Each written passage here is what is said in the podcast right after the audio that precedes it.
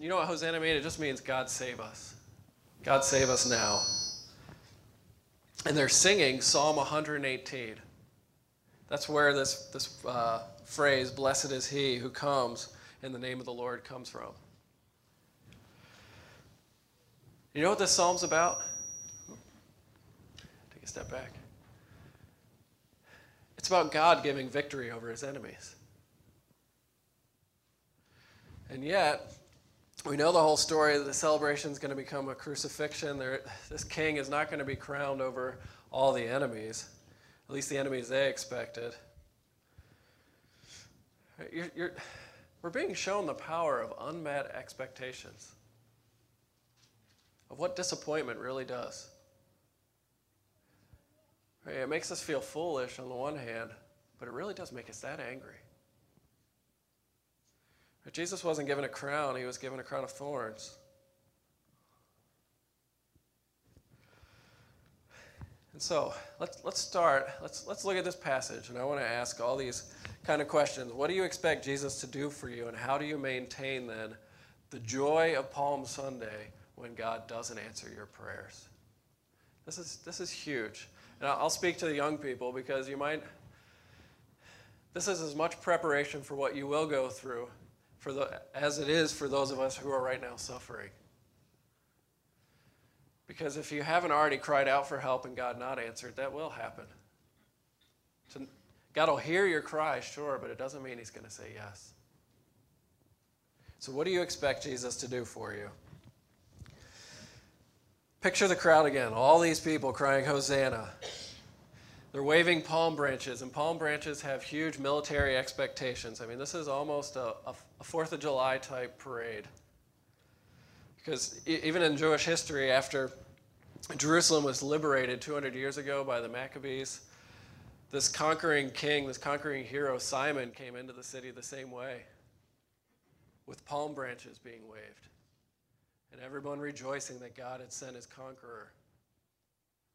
And so when people are singing, blessed is he who comes in the name of the Lord, it's almost like singing the Star-Spangled Banner and waving the American flag in, in the middle of a war. I mean, it's like, it really is the, the equivalent of a Jewish Uncle Sam saying, I want you to fight for me. That, that, that's the kind of expectations. I mean, these people are saying, we want Jerusalem, we want Israel to be great again. And so they're singing, God, save us, give us salvation right now. This true king is coming, and everyone expected that this king was going to come and destroy all of God's enemies. They expected him to be crowned king. They expected the blood of the to running in the streets to, to be the Romans. I mean, just, it's hard. I know it's a political season, so we can understand it, but it's hard for us to get our mind wrapped around it, just how excited nationally these people were. And what Jesus does is, instead of climbing on a horse, he climbs on a donkey, which is just like pouring water on their, their, their fire. Because he doesn't give a Braveheart speech and cry freedom and charge and attack. You know, the commentators will tell you that when Jesus, the way John tells the story, it's the fact that Jesus got on the donkey after their hosannas. He's saying, my king, I'm going to be a different king than you expect. It has the effect of dampening down these nationalistic expectations. Right. Because these people, these people like us, they wanted power to fight for them. And Jesus gives them humility, riding on a donkey. So don't, don't miss the picture. Jesus is walking into Jerusalem as their king and my king. He is strong. He has all authority in heaven and on earth. He has all power. He's claiming to be the Messiah, but he's doing it so that he could die. And that, that's how Jesus operates. We expect him to come into our lives with his power to make all these things sad come untrue right now. Hosanna, fix this. God, please. And instead, he comes into our lives on a donkey, humbly, patiently, saying, I don't want to work on your circumstances right now. I want to work on your heart. And that's the issue this morning, is Will you accept Jesus on his king, on, as your king on his terms or on your own? Whose kingdom do you really want built? Because so much of our hardship in trusting Jesus when our circumstances are difficult are our misplaced expectations of what we think he will do. Right? If you if you go to a hotel expecting it to be five stars and for there to be mint in your pillow and you to be served and you know have all the servants fall down at your feet and you get there and it's filled with roaches, what happens? You get mad. For good reason. That's gross. You don't want to sleep with roaches. But if you go and you're expecting something disgusting and it turns out to be fantastic, right? Expectations shape how you live your life. Right? And Jesus is saying, let me dampen down your expectations. What am, what am I here for? And he climbs on a donkey. It's a parable. It's trying to get you to see that I'm not here to make everything right immediately. I'm here to, to deal with sin. My kingdom is not what you expected. It's first spiritual, not physical. Now, why, why did these people get this so wrong? As Jews, as people of the book, as people who knew their scriptures. And part of it is these messianic prophecies. They just didn't understand how to apply them. They knew that God was going to send a king. Genesis forty-nine, for example, verses ten and eleven. Will tell you. It says this king is going to come from Judah, and he's going to, he's the lion of the tribe of Judah. He's going to come in power, and he he's going to bring about the obedience of the nations, but he's going to ride a donkey. Right? Extreme power and humility side by side. Through that strength, he's going to bring peace to the world. That was the promise all the way back in Genesis. And then we read in Zechariah nine that when this king, God's king, comes into Jerusalem, he's going to ride on a donkey.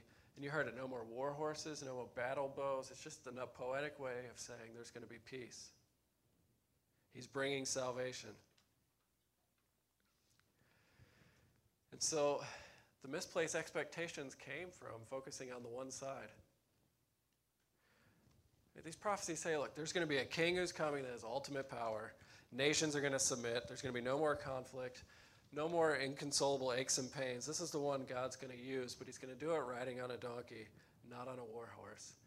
And so you've got this power and humility going side by side, coming right at you, walking to the cross. Because you know what the donkey represents? Supreme confidence that God will do this on his own, in his own time. Jesus believed that so deeply, that's why he died. He trusted that God would raise him from the dead. This is what makes King Jesus so incredible, because he's able to hold these two things together that we can't. One, he has power that we do not have, but he also has the humility to let God act on his be- behalf.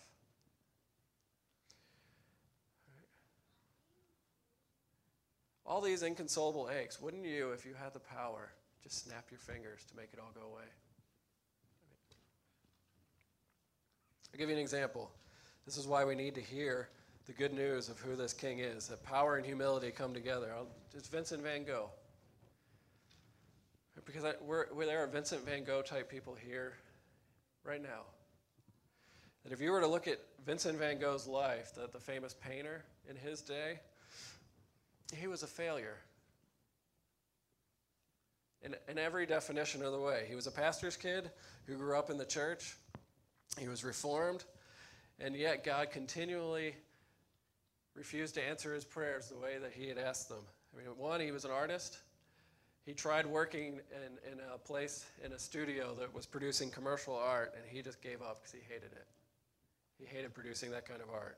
So then he turned to the ministry. He went off to seminary. And he found it too difficult, so he quit. He couldn't do the schoolwork. Not being one to give up, he tried a preaching course for normal people, for lay people, to say, you know, maybe I can still minister the gospel, just not in a formal ministry. Well, as he failed that final, and his teachers declared him unsuitable for ministry. Being stubborn, he then moved to Belgium to try and minister to the poor in a town there. Within three months, he lost his license to preach because he was just a bad, he was just a bad preacher, a failure. I mean, he couldn't minister to the educated or the non-educated. He failed at love as well. He was rejected by this young lady named Eugenia Lawyer after passionately declaring his love for her. She passionately said no. He proposed to his widowed distant cousin, a young mother. She shot him down. He eventually moved in with an alcoholic prostitute who was a mother, attracted to her because she too was injured by life. And he said nobody cared for her or wanted her because she was alone, forsaken like a worthless rag. But his family said, you, need, you can't do this. And so they prevented the relationship, and it just exploded. He was broke. His brother paid all his bills. His paintings didn't become valuable till after he died. And then, of course, Van Gogh's famous for his mental breakdown, where he cut off his own ear after a conflict with a friend. And his life came to an end after an infection from being shot, most likely suicide. I mean, everything about his life was hardship, uphill the whole way. These are the kind of people that Jesus comes as conquering king, who rides right past all that disappointment and says, fear not, here comes your king riding on a donkey. I mean, this is the most difficult thing, I, th I think, apart from the, uh, understanding ourselves as sinners, is to wonder how God can look at the world filled with people like Van Gogh and oppressed Israel who need God's power to fix circumstances that are awful. And yet Jesus goes right past the circumstance and says, I want to deal with your heart. Because you know what Jesus is saying when he climbs on the donkey? He's saying, what good is it if I fix what's wrong with your life right now when you're going to die, when death is coming? What, what good is it if I come and fix your circumstances if you're not going to be able to come through God's righteous judgment because you're guilty? When Jesus climbs on the donkey, he's saying, what good is it if I set you free from your physical misery if you can't get rid of your own guilt and shame?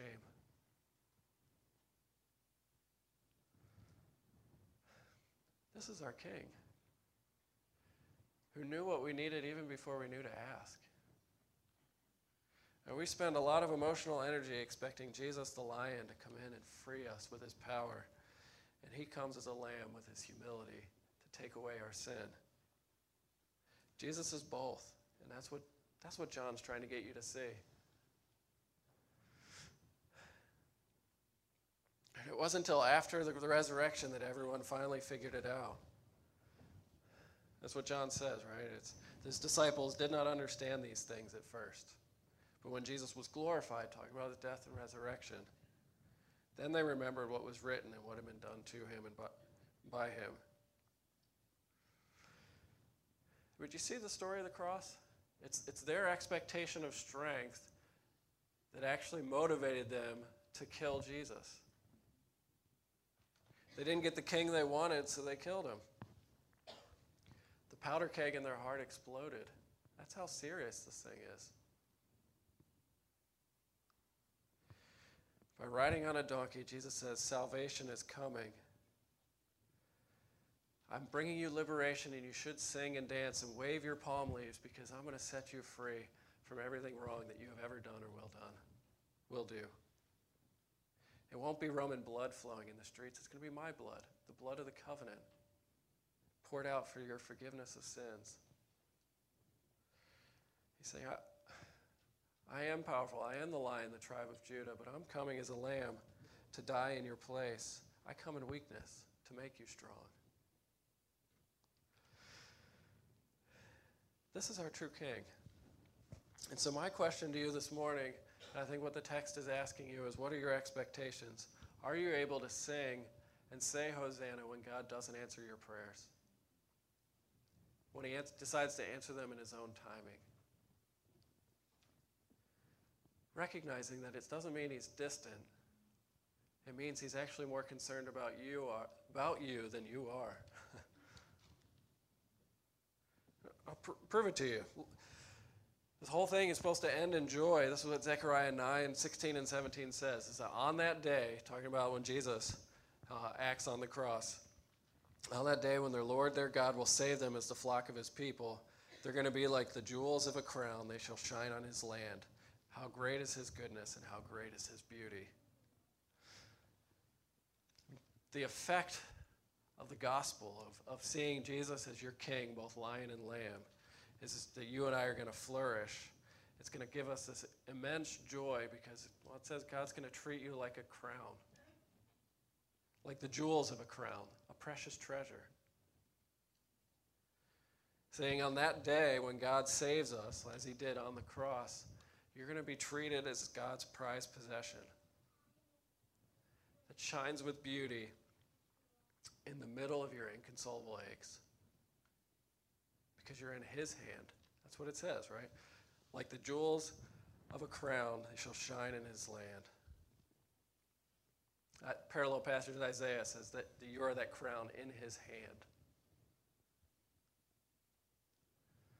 What an astounding thing. This is why Jesus came. Yeah, he will take away all your sorrows one day when he comes back again, but first so that you might know that you are God's prized possession. Even as death looms, even as sickness harasses. Let me ask you this. What would happen if God really did cave in and give you what you most want? Van Gogh has a painting called Undergrowth with Two Figures. If, if I had a, the projector running and working, I would show it to you. You can Google it later. But it's this beautiful pictures of the forest with bright yellows and greens, and it, it almost looks like peace is just raining down in straight lines. And in the middle of this serene scene in the forest is a couple walking hand in hand. So perhaps two lovers walking together over the soft yellow and white flowers. It's like Adam and Eve walking in the cool of the garden in the evening. You know what that is? It's Van Gogh's ache for something he never had. He wanted more than anything else a woman to love him, to make much of him, and he never got it.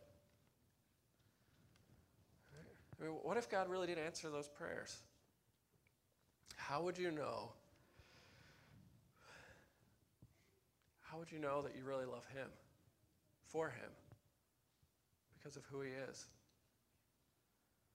Because what if God really did use all his power to fix all the, the misery in your life, rather than walk with you humbly and patiently, teaching you? You'd have a placebo. You'd be deceived into believing that this world, well, you would think this world is a Van Gogh painting, right? That you could have beauty and joy right now, and that's just not how it is. You'd believe the lie that what we need changed most is what's outside of us instead of inside of us. It wouldn't It wouldn't deal with your unmet expectations. Really, what it would do is set you up so that your joy is always dependent on how comfortable you are, not on the person Jesus, your king. You see, Zechariah promised that when God saves us through Christ, that by faith you become his treasured possession. You become his joy. And that's true regardless of your circumstances. And that you can actually go through the very worst things that this world has to offer and know that God is not punishing you and it's not your fault. All right? That regardless of your circumstances, you have this rock-solid foundation to stand on that really is holding on to you, which is the love of the God, your Father, is saying, I will be with you even in this. And that's what gets us to rejoice. Because you realize God loves me more than I love me, because he knows what I need. It's the joy of being under the reign of this true king who knows how to use his power to humbly serve us. Do you see it? I mean, there's another scene written by John about joy and suffering. It's in Revelation chapter seven, where there's a multitude of people from every tribe, tongue, and nation an uncountable number of people like the stars in the sky, and they're clothed in white, holding palm branches. And they're crying out, "Salvation belongs to our God who sits under the throne and to the Lamb," celebrating Jesus. And you know who these people are? They're people who came through the Great Tribulation. People who suffered immensely. Were persecuted, thrown to the lions, um, suffered tragic early deaths. They tr- suffered loss. Everything that we have gone through or will go through, and yet they are there waving their palm branches, rejoicing because this Jesus is King. And that the reason is is because they know that the Lamb in the midst of the throne is their shepherd who gave them exactly what they needed, his death on a cross, and that they know that one day the shepherd will wipe away every tear from their eye. So this is the King you need. It's not the King we expect. It's the King I need. Someone who uses his power to humbly serve. This Jesus has the power to diffuse the powder keg of unmet expectations, and he does it with the joy of his salvation. You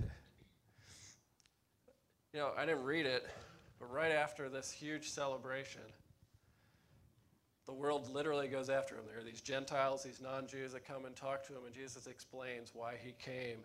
And he says, he says this, if I can find it here. Well, he, he says, unless a grain of wheat falls into the earth and dies, it remains alone. But if it dies, it bears much fruit.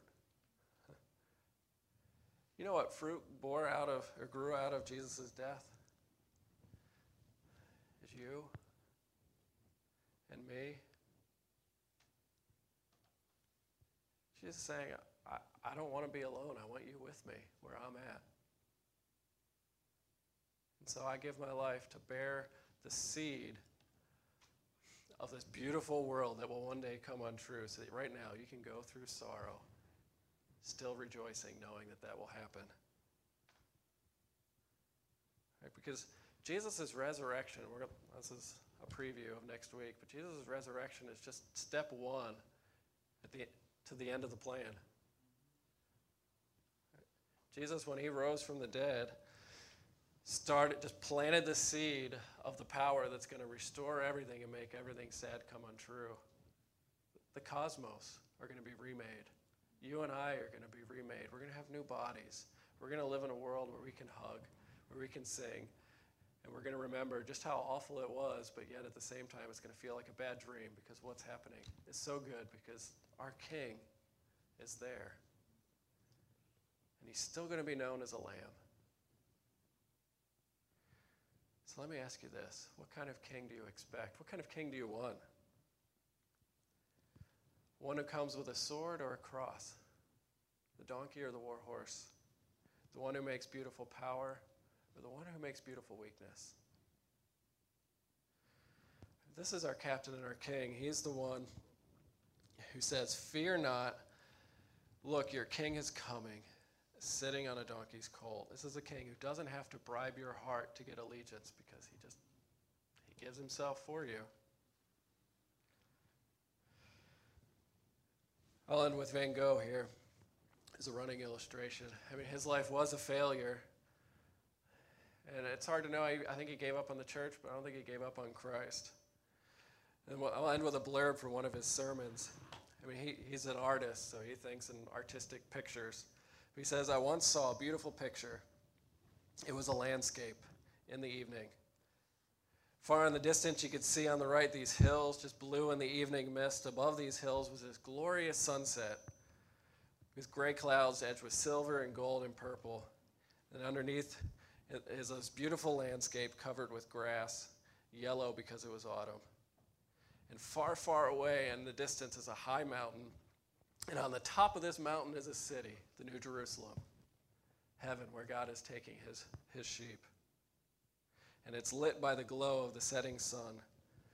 And along the road, I see this pilgrim, a staff in his hand. He's been there on his way for a very long time, and he's very tired. And this pilgrim encounters a woman, a figure in black, reminiscent of Saint Paul's phrase, in sorrow yet ever joyful. And this angel of God has been stationed there to keep up the spirits of the pilgrims and to answer their questions. And so the pilgrim asks, does the road wind uphill all the way? And the answer comes back, yes, to the very end. And then he asks another question, will the day's journey take the whole long day? From morning to night, my friend. And so the pilgrim goes on, in sorrow, yes, but ever joyful. You see what he's saying? He's saying it's hard, but the journey is complete in Christ. You'll get there because of this King. Don't be afraid, because your King came for you. And because he came from you, you can grieve, but you can rejoice and you can taste it right now.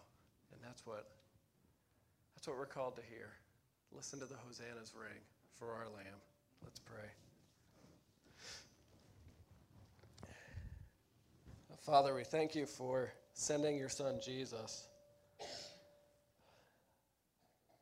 to go right past our expectations and go after our heart. And I pray for those of us here who are grieving, who are struggling, who have just a long history of, un, of frustrated prayers, um, who are struggling to sing Hosanna. I pray that you would draw near to them and show them the beauty of a Lamb who uses his power to change our heart, to draw us closer to him, so that we might be with him in this great city where all things sad come untrue. So God, use the cross to shape our expectations of, of you, our King. And may we rejoice knowing that we are your prized possession in all of the cosmos in Christ by faith. Help our unbelief, Father, we pray in Jesus' name. Amen.